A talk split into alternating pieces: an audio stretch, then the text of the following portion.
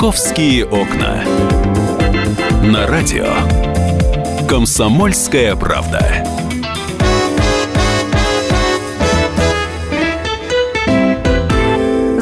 Здравствуйте, начинается новый рабочий день, 17 января сегодня. Меня зовут Екатерина Шевцова. У нас на сегодняшний день запланировано очень много разных интересных тем, так что проведем это утро вместе и день, естественно, тоже.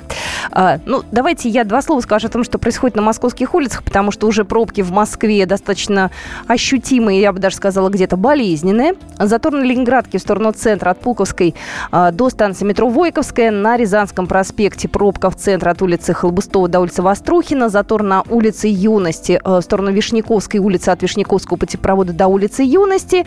И от улицы Юности до улицы Молдогуловой. А, затор на шоссе энтузиастов в сторону области от авиамоторной до проспекта Буденова и очень много пробок э, на кольцевых магистралях. На МКАД затор на внешней стороне от улицы Свободы до Путилковского шоссе. На Тверском бульваре пробка на внутренней стороне от Большой Никитской до Тверской. И на третьем кольце есть три пробки. На внешней стороне от улицы Вавилова до Большой Тульской и на внешней же стороне от Южно-Портовой до шоссе энтузиастов. Еще один затор на внутренней стороне третьего кольца от второй улицы машиностроения до улицы Ленинского Слобода. «Московские окна». Надеюсь, что эти пробки не мешают скорым э, добираться вовремя к больным. Э, я хотела вам одну новость рассказать, которая меня сегодня э, тоже заинтересовала. Мы достаточно активно сейчас обсуждаем тему скорых, да, что врачи иногда не могут попасть к больным по тем или иным причинам. Вот пришло очередное сообщение. В сети опубликовали видео одного московского двора. Подъезжает скорая помощь к шлагбауму, который установлен на въезде. Врач пытается связаться с диспетчером, так положено, но, видимо, безуспешно. В результате сотрудник скорой вынимает стрелу, ну, это вот палка вот эта шлагбаума, вот, он ничего там не выламывает, он его вытаскивает и бросает на газон. Ну и, собственно, дальше проезжает. Вот насколько срочным этот был вызов, неизвестно. Вот, но, тем не менее, а, по закону, насколько я знаю, машины всех экстренных служб должны беспрепятственно попадать во дворы. Это, в общем-то, одно из условий установки шлагбаума. Но мы обязательно с юристом э, эту тему обсудим э, чуть позже. Но давайте все-таки я поприветствую нашего эксперта. У нас на связи Михаил Коневский, врач скорой помощи. Михаил, здравствуйте. Добрый день. Михаил, Добрый часто день. ли вы да. в своей практике сталкиваетесь э, со дворами, в которых установлены шлагбаумы? Понимаете, в последнее время практически постоянно. Подъезжаешь к шлагбауму, нажимаешь на кнопку, тебе в ответ идет ответ автооператора, что шлагбаум предназначен для въезда машин спецслужб и так далее и тому подобное. Минута полторы я слушаю эту ахинею. Мне никто ничего не отвечает. Я нажимаю опять, мне опять повторяется эта вся фраза. Вот, пока я уже сообщаю диспетчеру своему, что у меня идет задержка на шлагбауме, а до дома идти довольно-таки далеко, потому что дворы большие, а шлагбаум один. Вот, и, в общем-то, я не вижу ничего предрассудительного, то, что врач вынул этот шлагбаум из э, запоров. Я в свое время тоже рвал несколько шлагбаумов, я не мог вырвать их, они тяжелые. И, видимо, нужно делать так, как нам недавно предлагали – таранить все препятствия при въезде во двор. Михаил, Теперь это будет шлагбаумы. Да, у меня сразу вопрос. Вы говорите, вы лично да? брали шлагбаумы там и ну, портили имущество. Вам потом не, пред, предъявляли какие-то претензии? Э, и кто? Нет, ничего не было. Ничего не было. Я не мог его вырвать. Он настолько плотно прикручен был, при, приварен там, я не знаю. Вырвать его было невозможно. Поэтому я удивляюсь, как врач сумел вытащить этот шлагбаум. Видимо, он был не закреплен. Здесь нет никакой поломки. Здесь просто шлагбаум вынули из гнезда, судя по всему. Э, зна... И бросили его. Знаете, Михаил, у нас тут вне эфира была дискуссия. А, я стою а? на позиции, что вы правильно поступаете, что нужно убирать шлагбаумы, если это препятствует э, проезду скорой. Но вот моя коллега говорит, а почему они так поступили? В конце концов, врач может выйти из автомобиля и дойти, значит, э, опять же, извините, с чемоданчиком до Понятно. нужного подъезда. Вот это традиционная точка зрения, почему вот вы так не делаете? Да. Объясню ситуацию. Я предложил бы вашей вашей коллеги поработать в бригаде скорой помощи хотя бы полдня, полусутки. И посмотреть реально, что происходит, как нам относятся, на что нас вызывают, кого чего мы лечим. Пусть посмотрит, вот только по... и будет иметь собственное мнение, а не мнение не ошибочное мнение, которое подчеркнуто, подчеркнуто из средств массовой информации. Так вам по факту запрещено выходить э, самостоятельно топать там, я не знаю, до нужного подъезда и, или нет? Нет, та, такого, такого запрета такого нет. Нет запрета. Мы можем пройти, но опять же, мы же не знаем, какой вызов, какую аппаратуру брать. Повод к вызову, он не является основным. там может быть повод один, а на вызове совершенно другой.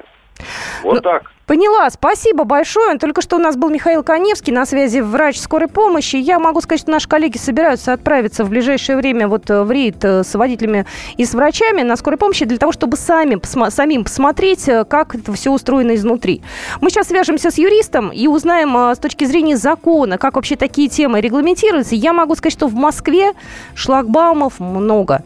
Ладно, шлагбаумы. У нас еще многие дворы огорожены заборами.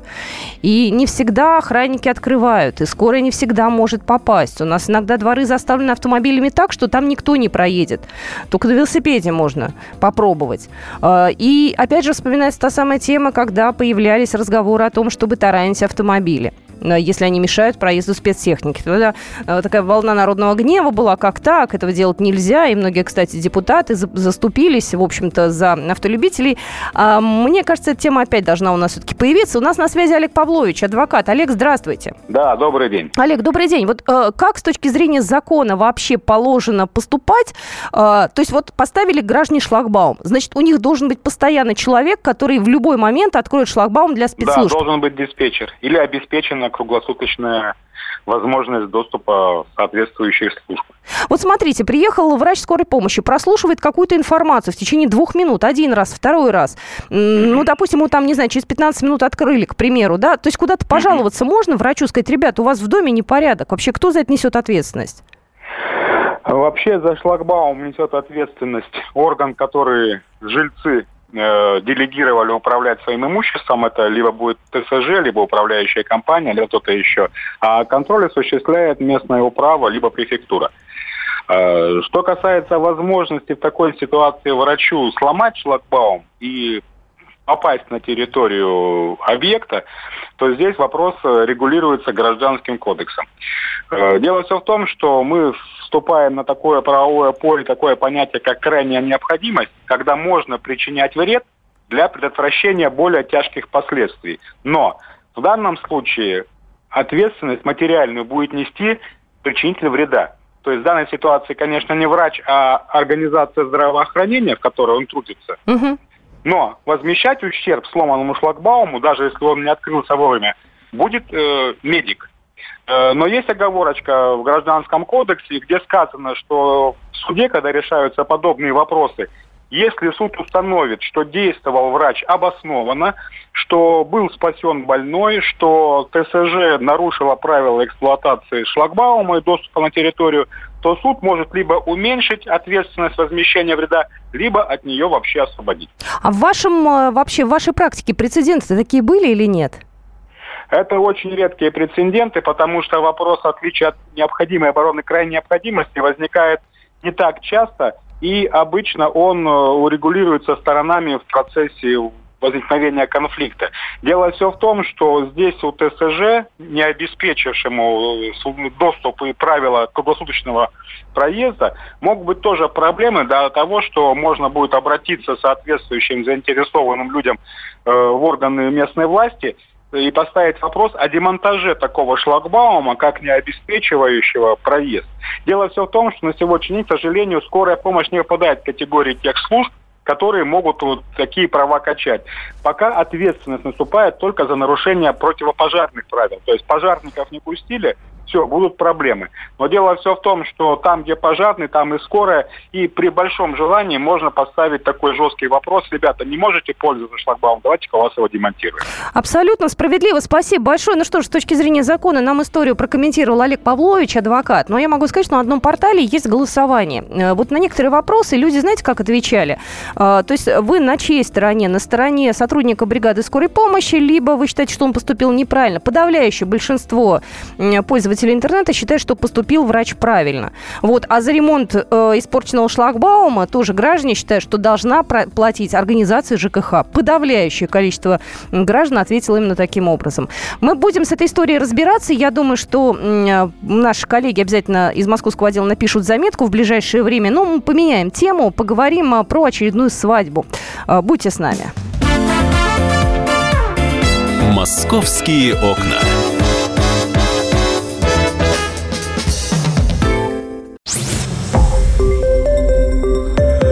Радио «Комсомольская правда».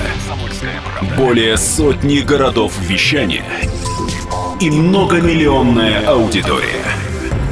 Барнаул 106 и 8 FM. Эм. Вологда 99 и 2 FM. Эм. Иркутск 91 и 5 FM. Эм. Москва 97 и 2 FM. Слушаем всей страной. Московские окна. На радио «Комсомольская правда». Ну что ж, мы продолжаем нашу программу. Это программа «Московские окна», в которой мы обсуждаем самые актуальные московские темы, то, что беспокоит вас, простые москвичи, и нас, ведущих программ «Московские окна». А, меня зовут Екатерина Шевцова. Сегодня компания мне составит Татьяна Тельпис. А, сегодня будем одну историю обсуждать. А, очередное видео появилось в интернете, причем видео это старенькое, но вот появилось оно только сейчас. Это видео было снято летом, но вот только сейчас ролик появился в различных сетях, э, в социальных, и все начали обсуждать. Очередная свадьба в Москве, понимаете, так свадьба свадьбу просто гулять неинтересно. Надо, чтобы все видели. И чтобы поперек дороги проехать, и чтобы дорогие автомобили, чтобы дорого-богато. Ну Тань, да, привет. Здесь, здесь, здравствуйте, да, здесь уже скорее даже вот не столько свадьба, сколько очередная история с автомажорами, так называемыми, с автохамами. Но пикантность этой ситуации в том, что на видео, так скажем, главный герой очень похож на сотрудника полиции и на сына очень известного бизнесмена. Давай расскажем, что за видео, потому да. что слушатели наши, наверное, не сильно следят видео, за этим мужчиной. Да. Видео появилось э, вчера, у нас получается 16 января. Э, свадьба, действительно. На свадьбе кортеж дорогих элитных иномарок. Это BMW, Гелендвагены, Кадиллаки. Э, центр Москвы, а, в центре а, нашего внимания зрительского одна из бэшек, так называемых, черный BMW, который пятится в буквальном смысле, дает задним ходом по встречной полосе на проспекте Вернадского. Ну, не совсем центр, но место, ну, в общем, достаточно менее, оживленное. Да, да, место оживленное, место оживленное, машин там много, и он явно создает помехи дорожному движению, этот автомобиль. А, остальные машины из этого кортежа едут следом, задорно сигналят. И, собственно, появляется вот главный герой, которым я уже упомянула, это а, Карахан Балакиримов. Ему 25 лет, он сотрудник полиции. И его отец крупный бизнесмен а, Лазер Балакиримов. Извини, москвич, да? Ну, так да, что да? да? То да, есть да, это да. не гость столицы, это человек, который нет, живет нет, в Москве. Нет, ну, да. Он, коренной, наверное, да, москвич, да. Он живет в Москве. Его отец, естественно, владеет э, столичным бизнесом. Естественно. Да, в, в, новой, в Новой Москве. А, сам, э, ну, официально, скажем так, полиция не подтверждает это, но по разным источникам парень э, служит оперативником. Полиции оперуполномоченным. Ну, теперь, скорее всего, уже служил. Потому что видео активно обсуждается, посмотрели его уже и сотрудники полиции. Они начали служебную проверку по факту этого видео. И с такой формулировкой, причем, что они проводят проверку в отношении водителя БМВ – то есть того, который сдает задним ходом. Но это явно не Балакиримов. Сам Балакиримов, он как раз и есть жених, он у нас женится. Но он женился уже, я так понимаю, да? Да, да. Нет, я имею в виду на видео, момент видео, угу. да. Он, он жених, он в белом кадиллаке, на пассажирском сиденье, ну, как и положено, собственно, жениху. Однако в полиции говорят, если будет установлена причастность нашего сотрудника, строгая дисциплинарная ответственность, вплоть до увольнения. Ну, естественно, интернет бурлит, интернет обсуждает. А, и особое возмущение вызывает именно то, что это сотрудник правоохранительных органов. Слушай, а вот интересно, почему это видео появилось только сейчас? То есть это было летом, спустя там несколько месяцев оно появилось, и все начали обсуждать. Ну, мы это можем только предполагать. Возможно, какие-то доброжелатели, в кавычках, скажем так, решили вот так над ним подшутить. Ничего себе подшутить. Да, да парню, mm. парню грозит увольнение. Но что еще интересно? У него помимо известного папы есть брат. А, младший брата зовут Мурат. Мурат был Керимов. И он вот выясняется вдруг внезапно, оказывается, у нас тоже знаменитость. А знаменит он тем, что он дружит с Марой Багдасарян. Боже мой, какая прелесть. Да, вот видите, мир тесен. Мир тесен. Их мир очень тесен. Наш, слава богу, в этом плане, знаете, с их никак не пересекается. Хотя Раз... нас иногда, извини, вынуждают пересекаться, мы бы этого очень не хотели. Ни Мару не видеть в своей жизни на дорогах и вообще в новостях, ни вот этого товарища. И, кстати, вот у этого Мурада на личной страничке в интернете, он ее уже, правда, удалил, но, видимо, такая слава ему. поднадоело, он ее уже удалил, но тем не менее можно в интернете найти исходники, вот его девиз, так называемый жизненный, мы рождены, чтобы приказывать. Прекрасно. Что, да. Я напоминаю, да, что он начал работать в УВД э, Троицкого и но это официально округа это, два это, года да, назад. Это, это не подтверждает полиция. Ну почему? Вроде как это известная информация уже. Но полицейские сейчас начали, конечно, проверять да, все на свете. Да, да, да, да. Вот, но... Я буквально и вчера задавала этот вопрос. Кому? Сотрудникам полиции. И вот, что они говорят? ГУМВД по Москве. Они сказали, что только по письменному запросу, и не факт вообще, что ответят на эти вопросы. Странно. Мне кажется, полицейские должны, по крайней мере, ну, честь мундир свою хранить. Но и... они пока решили, что, сделав такое заявление, что начали проверку, они уже, скажем так, вы проявили свою позицию, теперь мы ждем эту проверку. Я спросила, как долго она продлится и вообще будет ли он нести службу во время этой проверки. Мне опять же на этот вопрос не ответили. То есть, по идее, его должны отстранить по-хорошему, на время не уволить, пока да, идет проверка, но хотя бы отстранить, чтобы он не служил там сколько, на 10 суток, месяц она будет продолжаться. Но мне на этот вопрос, к сожалению, вчера тоже не Ну, это с одной стороны, понимаешь? А с другой стороны, давай посмотрим. У человека свадьба, да? Ну, я сейчас просто пытаюсь э, разные точки зрения, да, представить в эфире. Свою я оставлю в стороне. Смотри, у человека свадьба. У него богатый отец. У него есть возможность устроить такую свадьбу. Он не на свои личные деньги гуляет, на деньги отца. Вот, сам как полицейский зарабатывает немного. Лично ну, да. он права э, с правил дорожного движения не нарушал. Он не находился за рулем этого самого автомобиля. Так в чем он виноват тогда? Здесь, понимаете, что касается сотрудников полиции, то здесь даже какое-то ну, косвенное участие, косвенная причастность вот к этой ну, не, неправомерной, скажем так, ситуации, она уже бросает тень на, и на него лично, и на, вот вы верно заметили, на честь мундира. У нас же почему? У нас, если, например, э, сотрудник полиции даже не на служебном автомобиле совершает какое-то ДТП, да, на личном автомобиле, то это уже основание и для проверок, и для каких-то дисциплинарных взысканий. Сейчас с этим очень строго, на самом деле, что бы мы ни говорили, но полицейские сейчас очень строго за этим следят и реагируют довольно жестко. Тем более, ну, здесь такой скандал поднялся. Здесь, понимаете, еще, если бы он это попытался пресечь, то есть это у него на глазах происходит. Вот он в этом Кадиллаке, а вот напротив него буквально этот БМВ, который задом сигналит.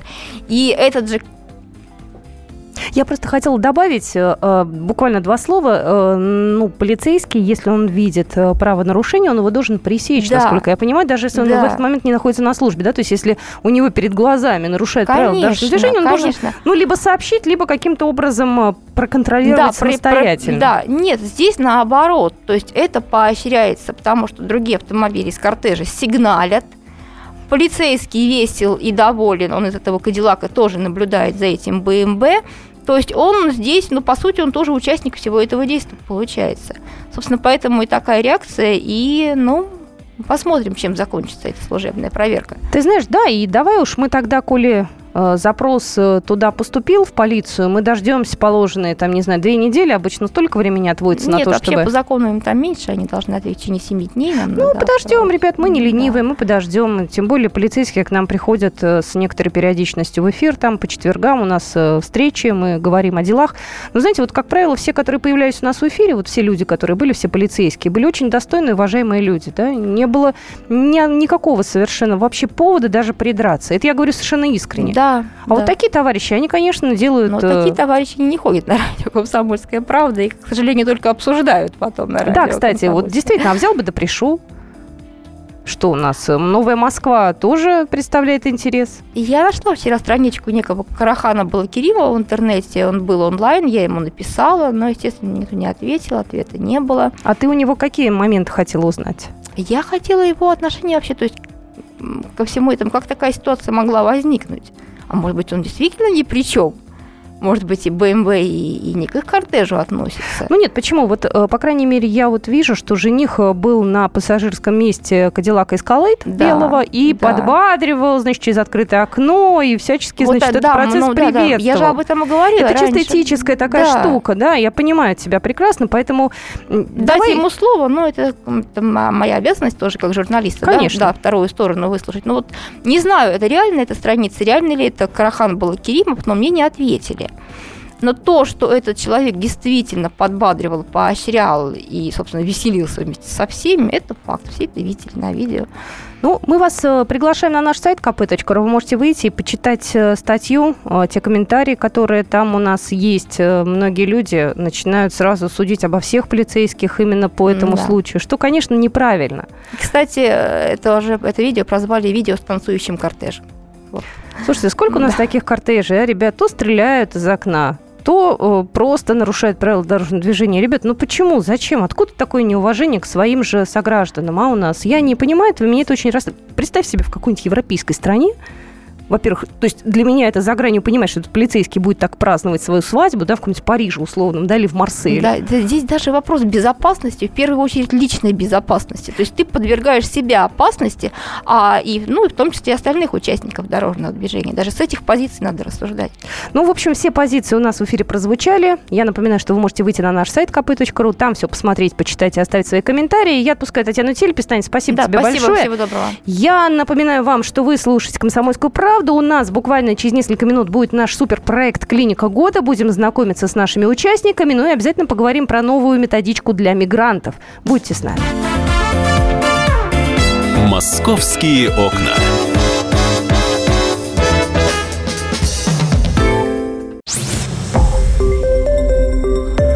Радио «Комсомольская правда». Более сотни городов вещания – и многомиллионная аудитория. Ставрополь 105 и 7 FM. Эм. Севастополь 107 и 7 FM. Эм. Калининград 107 и 2 FM. Эм. Москва 97 и 2 FM. Слушаем всей страной. Московские окна. На радио «Комсомольская правда». День, мы продолжаем нашу программу. Меня зовут Екатерина Шевцова. И следующую новость хотела вам рассказать и прокомментирует моя коллега из московского отдела Светлана Волкова. Э, порядка 50 тысяч методичек о правилах поведения мигрантов в Москве выпустят столицы по заказу городских властей. В общем-то, ничего такого особенного. Выпустят и выпустят. Ничего страшного. Да, значит, э, потратят на это почти 7 миллионов рублей. А, будет называться эта методичка о правилах поведения мигрантов в городе. Вот, э, значит, там информация будет об истории Москвы, о жителях э, э, самых известных, в честь которых названы известные улицы. В общем, все нормально. Есть только маленький момент, как они это будут оформлять. Вот. Э, подробности я сейчас все разузнаю у нашей коллеги Светланы Волкова на связи. Свет, привет. Да, привет, Кать. Скажи а, мне, да. Ну, да, Э, э, спрашивай. Да я по поводу этой методички. Слушай, вчера э, шли разговоры о том, что каких-то персонажей сказочных там пытаются каким-то образом э, привлечь, еще что-то. В общем, не просто это будет сухой такой материал, скучный, как в учебнике, а что-то очень затейливое. Да, он не будет сухой, потому что все-таки э, аудитория, на которую рассчитана эта книжка, все понимают прекрасно, что люди приезжие, ну, чаще всего, конечно, из разных э, республик, они слабо говорят и понимают по-русски, и поэтому для того, чтобы проще было донести до них эм, вот эти правила, законы, все это, конечно, неинтересно, сухо, э, решили нарисовать комиксы. И выглядит это все по типу журнала «Веселые картинки». Если кто помнит, был такой вот когда-то, сейчас не знаю, может быть, он тоже сохранился, э, детский журнал, в котором такими красивыми красочными иллюстрациями а, преподносились какие-то интересные там а, факты, правила. И также решили поступить и здесь. А, пока рисовали эту книжку, составляли эти комиксы, несколько раз проводили консультации с экспертами различные, в том числе приглашали представителей представителей диаспор. И показывали им образцы, спрашивали, как лучше было бы все это преподнести информацию, потому что здесь, конечно, кроме истории Москвы, а, адресов различных служб, которые могут пригодиться приезжим в городе, а, есть еще и законы Российской Федерации основные, которые касаются именно миграционного законодательства. Есть и инструкции по общению с э, чиновниками, куда нужно приходить, какие документы приносить. Вот, поэтому, чтобы все это легче воспринималось, э, использовали героев русских сказок. Вот в мэрии считают, и экспер, эксперты поддержали тоже вот представители диаспор, что э, герои русских сказок, они как бы сразу дают понять иностранному человеку, что он приехал в страну, где очень бережно относятся к своим традициям и культуре. Вот героям былин, легенд, сказок. И э, мэрии это прокомментировали так, что книжка вот именно в таком виде, в виде комиксов, она такой первый шаг, чтобы воспитать как-то, привить уважение национальных традиций другой страны к тем, кто приехал там из каких-то других государств к нам.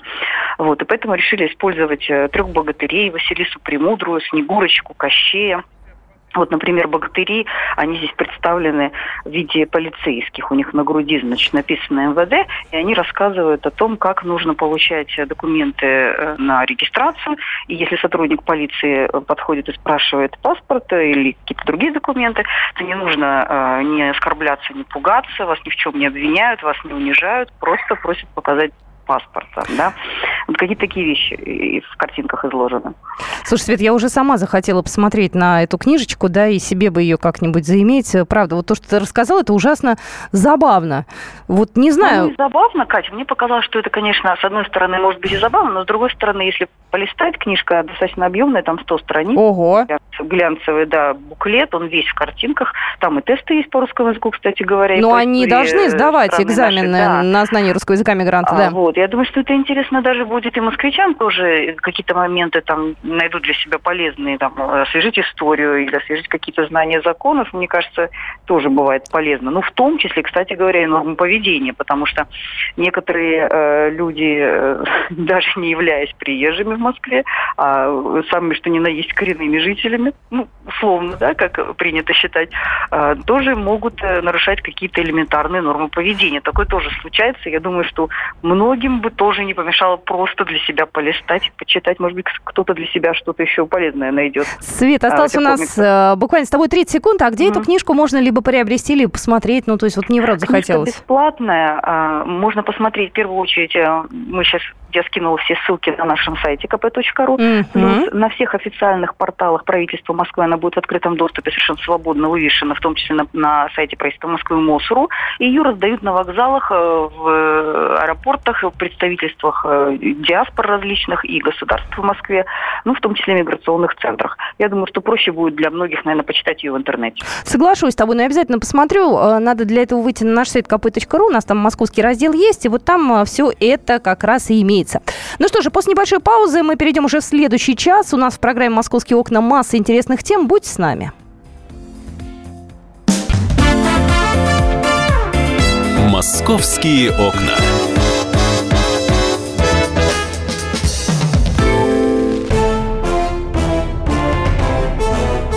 Товарищи солдаты и офицеры российской армии. Полковник Баронец разрешает обратиться. Звоните и задавайте накопившиеся вопросы. Угроза НАТО, жилье для военнослужащих и перевооружение России.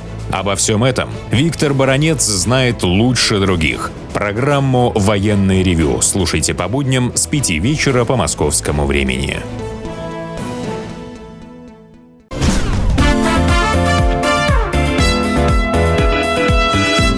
«Московские окна». На радио «Комсомольская правда».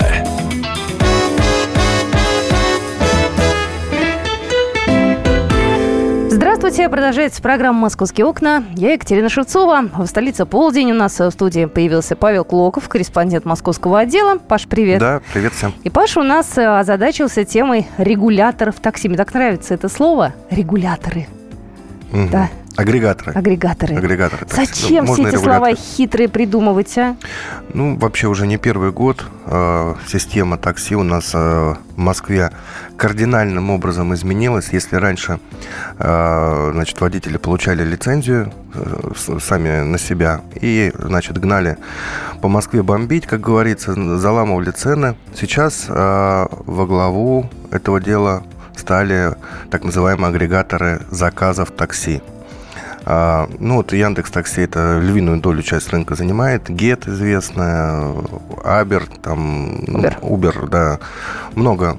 Их вообще в Москве я только три знаю. Вот то, что ты перечислил, это, я их ну, и знаю. Ну, это крупные, да. Вообще их в Москве больше 200. Больше 200 и э, около 120 тысяч машин курсируют.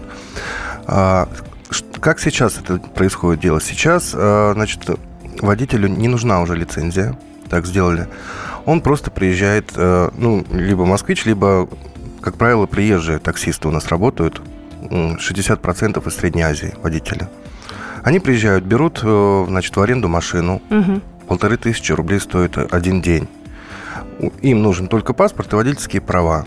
Все, выбирают себе, значит, любой, который им нравится, агрегатор, и поехали, значит, работать. И все вызовы уже фиксируются системой электронной. Можно скачать приложение, и, ну, удобно сейчас стало. Кать, вот ты пользуешься приложениями? Я пользуюсь приложениями, у меня дочь пользуется приложениями. Она подросток, ну, Мгм. такой же подрощенный ребеночек, и была необходимость ездить на такси. Ты знаешь, я перешла сейчас в сторону э, вот этих всех э, вышеперечисленных агрегаторов по той простой причине. У них э, подешевле получается, и побыстрее приходит машина. Вот, и могу сказать, что даже для своих друзей-иностранцев я вызывала именно вот э, э, Get Taxi. Да. И достаточно оперативно довезли. Потому что если ты заказываешь через компанию, получается, а, дороже, а, б, дольше. И я помню все эти э, плачки Ярославна, которые у нас был в эфире, звонили нам таксисты, говорили, вот, мы работаем в компании, у нас хлеб отнимает. Ребят, мне все равно, кто у кого отнимает, правда. Для меня важно качество, быстрота и цена. Все. Все остальное, ваши внутренние взаимоотношения и на рынке передел собственности меня не интересует, извините, как клиента. Ты знаешь, Кать, самое интересное, что у них зарплата меньше не стала. Я разговаривал с таксистом недавно, который много лет работает и работал, ну, в том числе с разными агрегаторами. А, У них раньше были больше простое. То есть э, нет заказов и все. Либо ты едешь, просто ищешь, кто голосует, либо ты стоишь, ждешь, что тебе передадут диспетчер. Ну, как раньше было, да, по телефону. Ну, так, э, так они и работали, конечно. Да. Если это в легальном поле, то только так. А, А бомбило сейчас- они у нас нет. А сейчас, а, значит, заказ за заказом. Вот человек, с которым я ехал, он говорит, у меня не бывает, чтобы я стоял. Вот обязательно едешь, поступает следующий заказ, следующий. Ну и так вот, конечно, дешевле стало сейчас, а, чем раньше, но объемом общим заказов зарплата набирается у них немаленькая. То есть чистых денег получается от 3 до 5 тысяч. Вот, кстати, я сейчас, э, давай поприветствую и ты тоже нашего эксперта. У нас на связи Олег Амосов, представитель общественного движения «Форум такси». Олег, здравствуйте. Да, здравствуйте. Олег, скажите, пожалуйста, а каков средний заработок у водителя такси сейчас в Москве? Ну, давайте при учете э, работы, там, не знаю, с понедельника по пятницу, ну, такой относительно полный рабочий день, вот как мы, обычные люди, сидим в офисе. Сколько примерно зарабатывает человек? Ой, это э, на самом деле цифра очень относительная, да, то есть надо учитывать много, что огромное количество факторов, да, то есть экономических. Это первое. Э, Дело все в том, что автомобили подорожали, ГСМ тоже подорожал, да, вот, а человек вроде бы зарабатывает столько же, да, как 2-3 года назад, а на самом деле он зарабатывает в порядке меньше. Олег, э, извините, я просто, знаете, подорожало. я правда, это я все понимаю, но я вот э, примерно понимаю, сколько понимают учителя. Там есть свои какие-то накладки, я примерно понимаю, сколько Мгм. там получают, э, не знаю, врачи в больницах. У Но сколько нас- хоть в цифрах, ну хоть примерно, там, не знаю, У нас, 100 тысяч рублей? Да не- нет, тысяча рублей не получается. А так, если примерно посчитать, да, то есть э, здесь зависит от того, во-первых, работает ли он на арендованной машине или у него свой автомобиль. Да, если э, свой автомобиль, эта цифра будет одна. Но у него, опять же, будет там складываться обслуживание автомобиля. А, ну, все равно порядка, ну, порядок цифр примерно такой, от 30 до 60. Это реально то, что человек приносит домой. Вот. Да, давайте будем говорить э, о том, что м, ну, остальные цифры, что он там куда вкладывает, да, это на самом деле это обычному потребителю неинтересно. А, а создается впечатление, на самом деле, вроде бы выполнено заказов там на 120, там, на 130 тысяч там, за месяц, да, и он вроде, я заработал 120 тысяч. Да нет. А, Если вычесть а, амортизацию, вычесть... Ну, э, понятно, опять же, Олег, да, все расходы. ты- Олег, еще Мгм. такой вопрос. Вот мы говорили об уловках, кото- которыми пользуются таксисты сейчас. Систему сейчас обмануть стало очень сложно.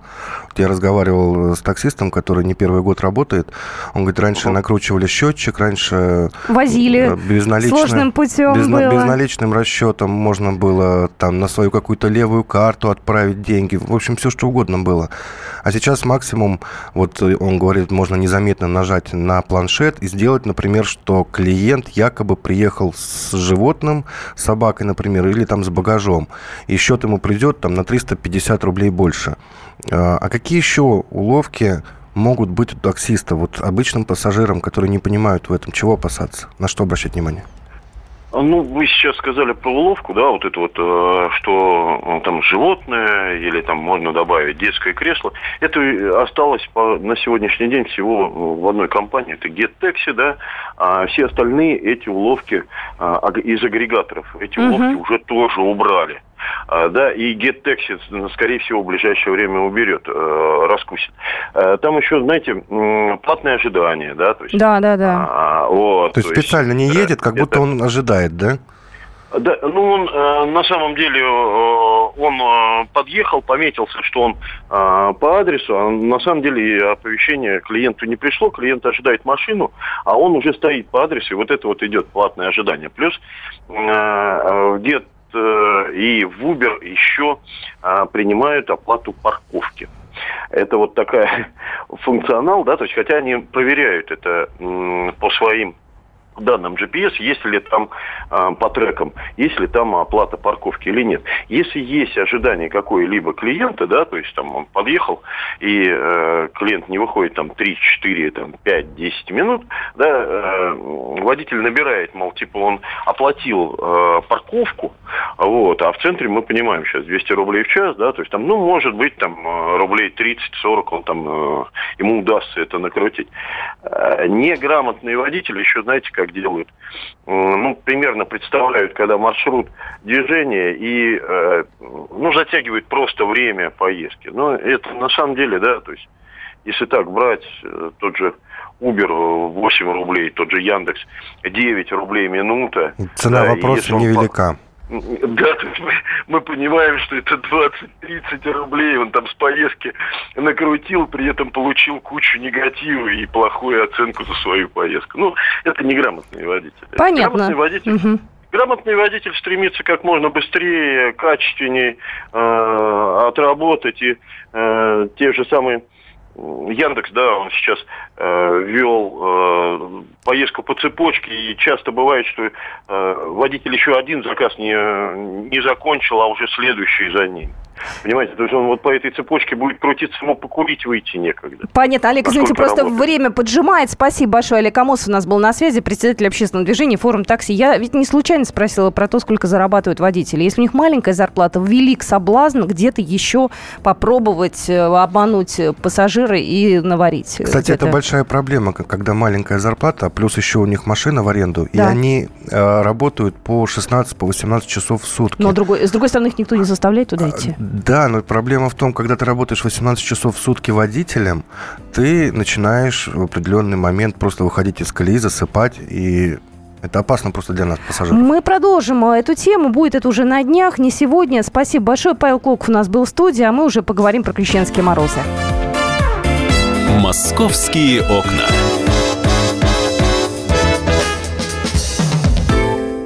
Рецепт приготовления лучшего утреннего шоу от Михаила Антонова. Это очень просто. Берем главные темы из интернета, добавляем щепотку экспертов, затем обжариваем главную тему, желательно с двух сторон. Периодически приправляем все это мнениями слушателей, иронию и сарказм добавляем по вкусу. Наслаждайтесь. Утреннее информационное шоу «Главное вовремя» с Михаилом Антоновым. Каждое утро до 11 часов на радио «Комсомольская правда». «Московские окна» на радио «Комсомольская правда». Продолжается наша программа, программа «Московские окна». Я Екатерина Шевцова, и ко мне в студию пришла Оксана Фомина. Вообще наши встречи традиционны по пятницам, но ради сегодняшней темы мы сделали исключение. А, мы поговорим о том, где в Москве можно будет окунуться а, в прорубь в Крещенские. Ну, морозами не знаю уж назвать можно ли. Погоду, которая будет, там будет около 70 градусов ниже 0. Это уж не совсем такие сильные морозы. Вот. Ты на меня смотришь большими глазами, Оксана, что случилось? Ты мне не веришь? 7-10. Ты так сказал, 7-10, и я думаю, ничего себе, 70 градусов, Катя, уже и не мороз. Здравствуйте, дорогие радиослушатели. 10. Да, ну, ты знаешь, кому морозится, кому нет, Катя. Вот я бы на тебя посмотрела, если бы ты вот в такой даже легкий, скажем так, крещенский морозец решила бы окунуться в прорубь. Ведь не решишься. Так? Я нет, слушай, я вообще к таким вещам отношусь очень сдержанно, я такие вещи не люблю. Давай так. Я человек верующий, но это не моя абсолютная история. Вот, я не буду. И Я- мне, знаешь, мне немножко обидно, что вот на людей, которые на велосипедах там в мороз э, катались, э, значит, все накинулись.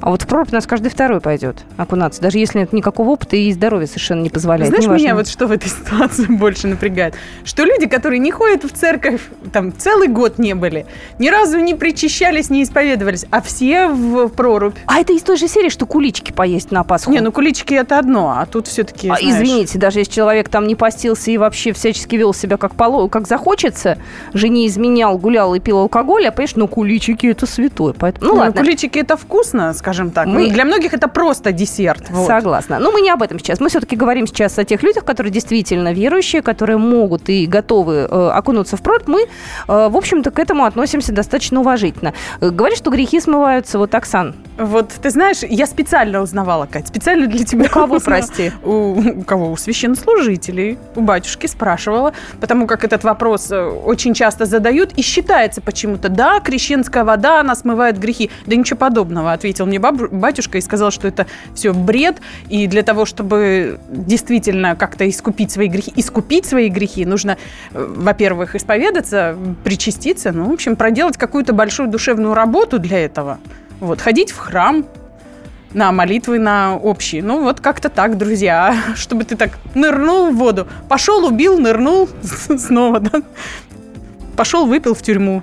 Украл, выпил в тюрьму. Скажи, пожалуйста, я э, недавно говорила с врачом, э, да, это был врач скорой помощи, вот спрашивала, как, где это делать лучше. Ну, мы обязательно поговорим об этом более подробно с точки зрения здоровья завтра с Аней Кукарцевой. Вот, но все-таки для этого нужно э, обязательно какое-то теплое место, теплушечка, вот рядом с э, э, прорубью, да, не просто вот посреди там, не знаю, озера, полынья, ты, значит, окунулся, потом выходишь и холод собачий. Сейчас Надо... все объясню. Вот, Кать. давай. Во-первых, у нас будет очень много мест для купания. Это порядка 58 Иорданий и 13 купелей. Иордании, это, ты знаешь, да, вырубают в, во льду в виде креста прорубь. Вот такая прорубь называется Иордань.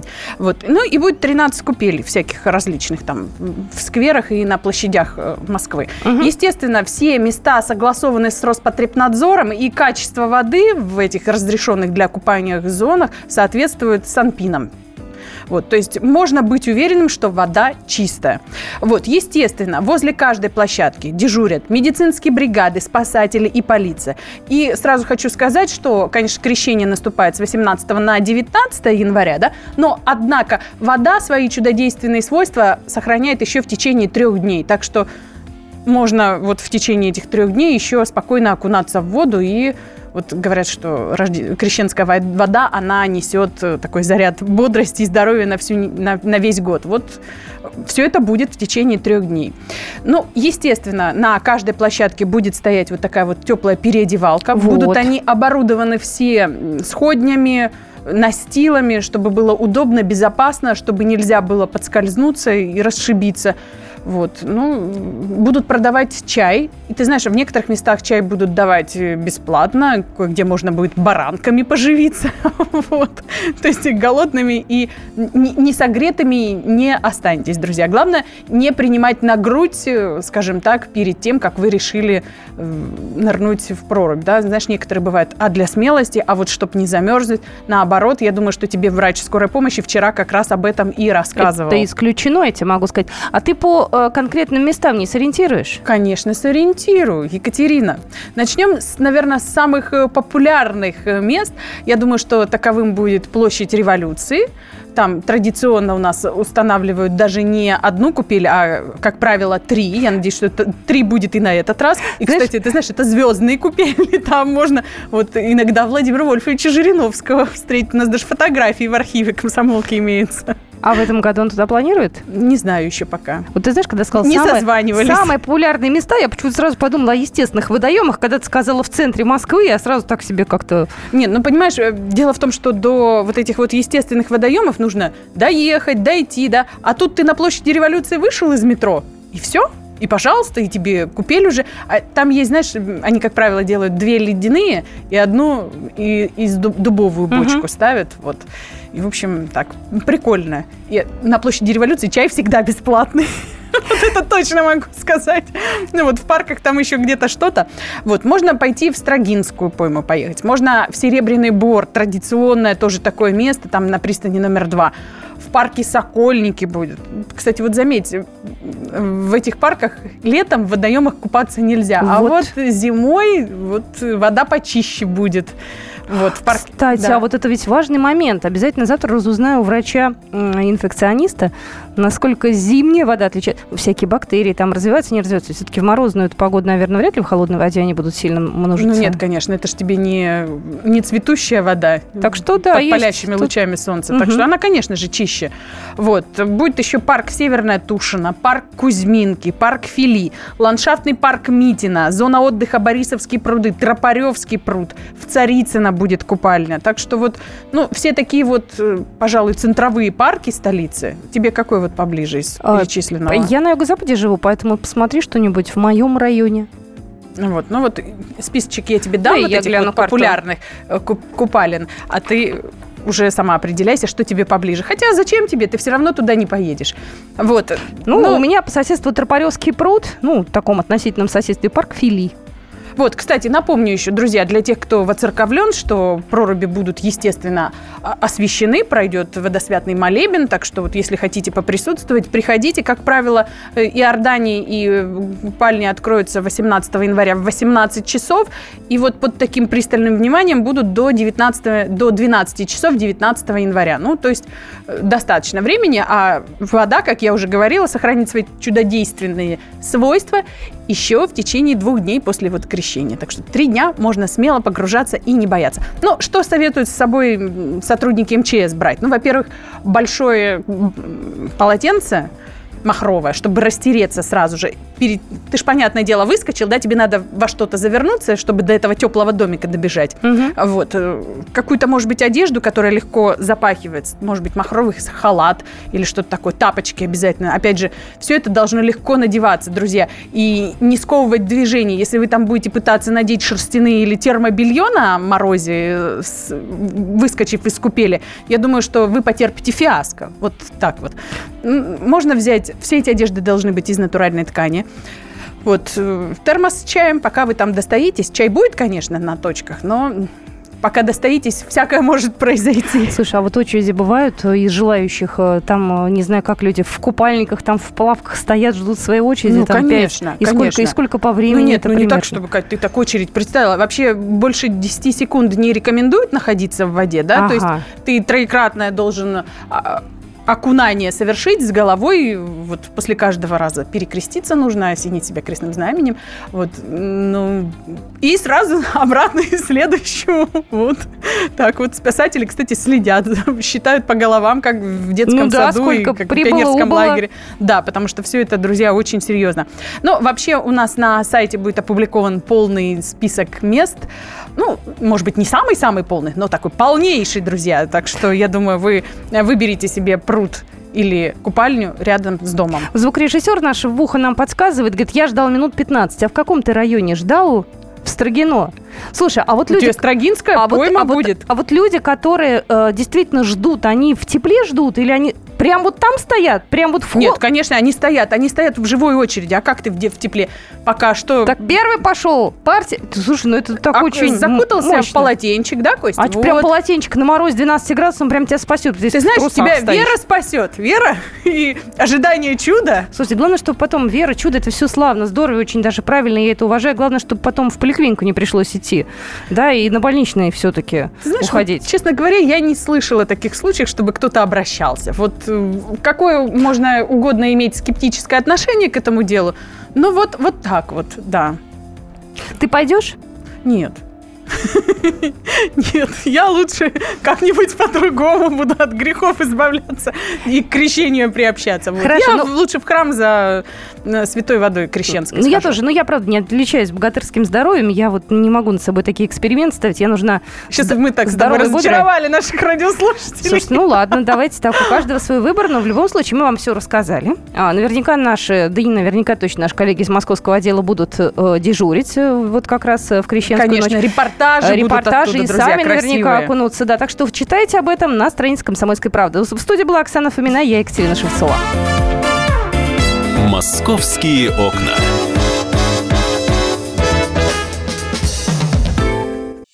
Каждую субботу с 16 до 17 часов на радиостанции «Комсомольская правда» я, Леонид Альшанский, почетный адвокат России, веду передачу «Народный адвокат» и отвечаю на ваши вопросы по проблемам административного права, ГАИ, таможенник, пограничник, гражданского права, дачной амнистии, земельных отношений, обманы страховых компаний. Обо всем этом вы услышите в наших передачах каждую субботу с 16 до 17 часов. «Московские окна». На радио «Комсомольская правда». Продолжаем программу «Московские окна». Всех приветствуем. Меня зовут Екатерина Шевцова. Напротив меня сидит Александр Газан, наш коллега из московского отдела. И мы с вами сегодня поговорим о самых опасных и самых безопасных районах Подмосковья. Хотя, наверное, абсолютно безопасных городах районах и районах. Нет. Городах и районах нет абсолютно безопасных, да, так или иначе, где-то что-то всегда у нас происходит. Слушай, но тем не менее, э, э, подмосковные полицейские подвели итоги за 11 месяцев прошлого года, и вот можно сказать, что назвали 10 самых а, криминальных и 10 самых безопасных городов и районов Подмосковья. А, давай начнем с хорошего. Давай. И я тебя сразу удивлю. Оказывается, вот как ты думаешь, какой город Подмосковья может быть э, самым безопасным? Мне почему-то Звенигород в голову приходит. Нет, ты знаешь, я, я готов поставить миллион рублей, что ты никогда не угадаешь. Конечно, не угадаю. Я не все города знаю Подмосковья. Я не так часто в них бываю. Более того, я думаю, что даже жители Подмосковья не знали, оказывается, что ну, хорошо, официально а, в юрисдикции Московской области находится город Байконур. Ух ты! Да. Подожди-ка. Оказывается, вот Тот так. самый, который Тот за много-много километров? С, с которого, да, взлетают а, а, а, ракеты бороздить просторы так, подожди, Байконур космоса. – это да. Подмосковье. Оказывается, он приписан, да, к Подмосковью. Там есть э, подмосковный отдел УФМС, подмосковная полиция работает. Э, и это на самом деле так. То есть вот на сайте э, управления МВД Московской области там периодически можно увидеть новости. Там в Байконуре задержали там какого-нибудь там а, вора или еще кого-нибудь. Так вот, дело просто в том, что Байконур по своему статусу, он находится в аренде России до 2050 года. У него статус федерального города, но приписан он... Ну, вот, например, знаешь, когда там выборы в Госдуму, например, проходили, они голосуют по Одинцовскому району Подмосковья. Хм. То, то есть вот, вот такой статус и города, и что самое интересное, вот это самый безопасный город э, Московской области. А, полицейские э, фиксируют это так, что э, у них есть рейтинг, и они там отмечают количество преступлений на каждые 10 тысяч населения. И вот у Байконура всего 36 преступлений за 11 месяцев прошлого года на 10 тысяч населения. То есть это значит, получается, а, там, по-моему, около 70 тысяч. А какие это преступления? Что там вот, ты происходит? знаешь, я, я полез на сайт э, подмосковной полиции. Э, ну, вот за концовку прошлого года там такие, например, преступления там за, за последние два месяца всего трижды упоминается. Два раза наркотики и один раз кража. Причем кража какая-то так незначительная. По мелочи, по пьяни. Да, но, но самое главное, это вполне объяснимо. То есть там в основном, конечно, либо космонавты, но либо люди, обслуживающие вот эту отрасль, и там город по-прежнему довольно закрытый, там не так много приезжих. И проверяют, и... наверное, каждого там до седьмого колена перед тем, как его пустить ну, в этот Совершенно город. верно. То, то есть Хорошо. очень внимательно следят, и контингент такой, что город действительно, причем он с большим отрывом от других городов, но среди других городов там тоже вполне объяснимо. Либо это бывшие военные городки, которые сейчас становятся полноценными населенными пунктами, либо это наукограды. Например, на втором месте Власиха, это по, по, по безопасности в списке 10 самых безопасных городов Подмосковья Власиха, это бывший военный городок. И Потом... где он находится, Власиха? Я не очень хорошо себе Я не помню, но в общем, бывший, на слово, бывший военный городок. А на, третьем, а на третьем месте Дубна. И это тоже, это город, где, э, хотел сказать, совсем недавно можно было встретить прогуливающихся по аллее академиков, а может быть это до сих пор так. Это Наукоград, крупнейший, единственный, кстати, в Подмосковье город, который стоит на Волге. А, далее идут в этом списке четвертое место, четвертое место в списке безопасных районов Подмосковья Ступинский район, затем Пушкинский район, затем Протвино, Раменский район, Электросталь, Подольск и Балашиха. Нашла я Власиху. Власиха это так. рядышком с Одинцово. Ну вот, Это видишь, вот там. Теперь по, мы все знаем. Соответственно, у нас получается... Ну да, да, прям рядышком совсем близко. Вот я тебе назвал десятку самых-самых безопасных мест Подмосковья. Насчет Байконура удивились. А далее идет ведь десятка самых криминальных э, городов и районов Подмосковья. И тут тоже довольно много удивительного.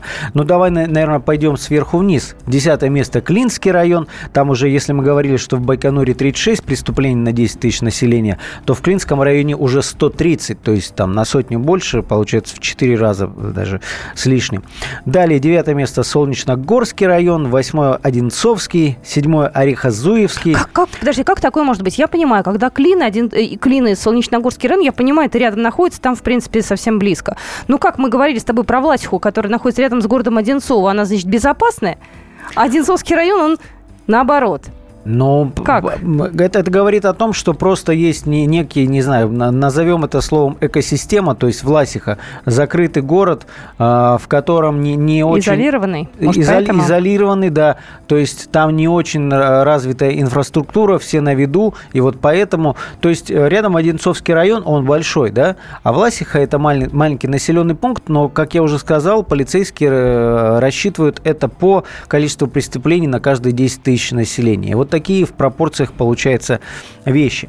Итак, вот э, в списке самых э, небезопасных районов на шестом Талдомский район, на пятом Дмитровский, на четвертом Истринский, на третьем Волоколамский, на втором город Егорьевск. И самый-самый а, опасный? И самый-самый опасный, и это тоже очень странно, и причем он выигрывает с довольно большим отрывом, Домодедово город. Эксперты это объясняют тем, что город такой, так скажем, проездной, проходной, очень много много людей, которые э, там транзитом через этот город в аэропорт, из аэропорта, как-то так объясняют, хотя, мне кажется, э, довольно, довольно сложно все это, ну, при, придумать какую-то одну причину, вернее, причину одну выявить. Но бывал я в Домодедово. Но, в принципе, визуально он не отличается от многих других городов Подмосковья. Ну, кстати говоря, если у нас есть несколько минут, может быть, есть, жители конечно. Подмосковья, и в частности Домодедово, расскажут, а вот на самом деле это город прям вообще ужас-ужас? Или все не так плохо? Ты знаешь, вот по моим личным ощущениям, была и в Домодедово, и в Клину, и Солнечногорск, там регулярно проезжаю, и Одинцово иногда Но ну, захватываю. ты проездом про просто из окна персонального автомобиля, так Согласна скажем. с тобой. Некорректно это сравнение, наверное, будет. Помните, они все хорошие. Ну да, и, кстати говоря, ты знаешь, по прошлому году подмосковные полицейские отмечают, что у них такое довольно си- сильное падение количества преступлений, связанных с угоном автомобилей, как ни странно, почти на 30%, но при этом выросло число мошенничеств различных. Может быть, это, конечно, такая общая, ну, тенденция общероссийская, да, то есть, э, не знаю, может быть, камер стало больше и автомобилей угонять все сложнее, а Э, так как э, население, когда вот кризисы, население пытается, э, что называется, вот поймать какой-то сыр в мышеловке, да, который бесплатный и кажется такой доступный, и вот с этим связано рост числа мошенничеств. Ну, вот как-то так. Конечно, вы, мы в ближайших номерах комсомолки все это проанализируем, Э, надеюсь, нам помогут в этом криминологи, и мы точно расскажем, почему вот карта криминальных районов и городов Подмосковья именно такова. Мы, кстати, знаете, э, специально для вас пригласили, ну и для нас тоже пригласили э, подмосковных полицейских буквально в этот ближайший четверг. У нас будет наша любимая рубрика «Лицом к народу». И поговорим о кражах на дачах. Потому что многие люди, даже зимой, кстати, живут на дачах, есть у них благоустроенные дома и так далее. Вот, кстати, пришло. А как же люберцы? Там в прошлом году курьеров пиццы грабили. Люберцы. Ну вот, кстати, вот даже... Люберцы ни туда, ни сюда не попали. А как? Ведь раньше-то вспомни. Ты не помнишь, наверное, это светлое время, когда там были Любера, когда ходили стенка на стенку. Но это время было ОПГ, но, это но, было 90-е да. годы, и, наверное, уже не стоит об этом даже говорить. Ну да, что делать? Вот это официальные цифры полиции, да. Но ты не договорила. Придут полицейские подмосковные, мы будем говорить Про о кражах на дачах, да.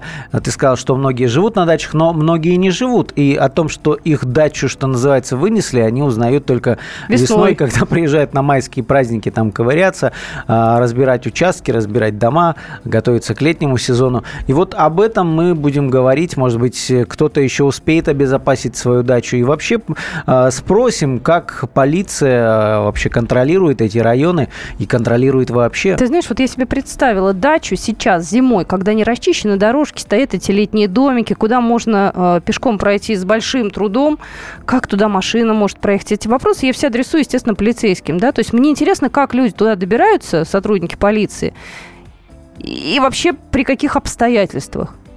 То есть что должно произойти? Нет, можно на охрану поставить, можно там какие-то превентивные меры предпринять, но по факту кражи, как вообще все это выясняется, как туда люди приезжают, что крадут и так далее.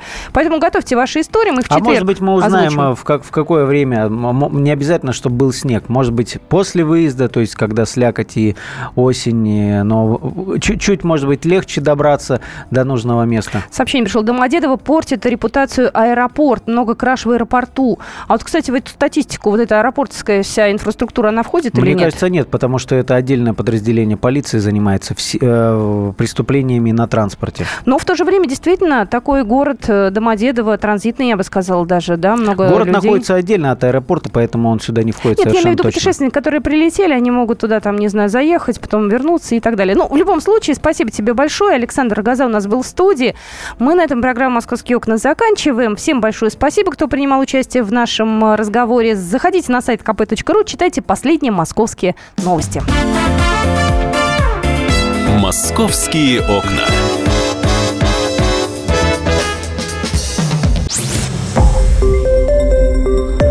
Радио «Комсомольская правда».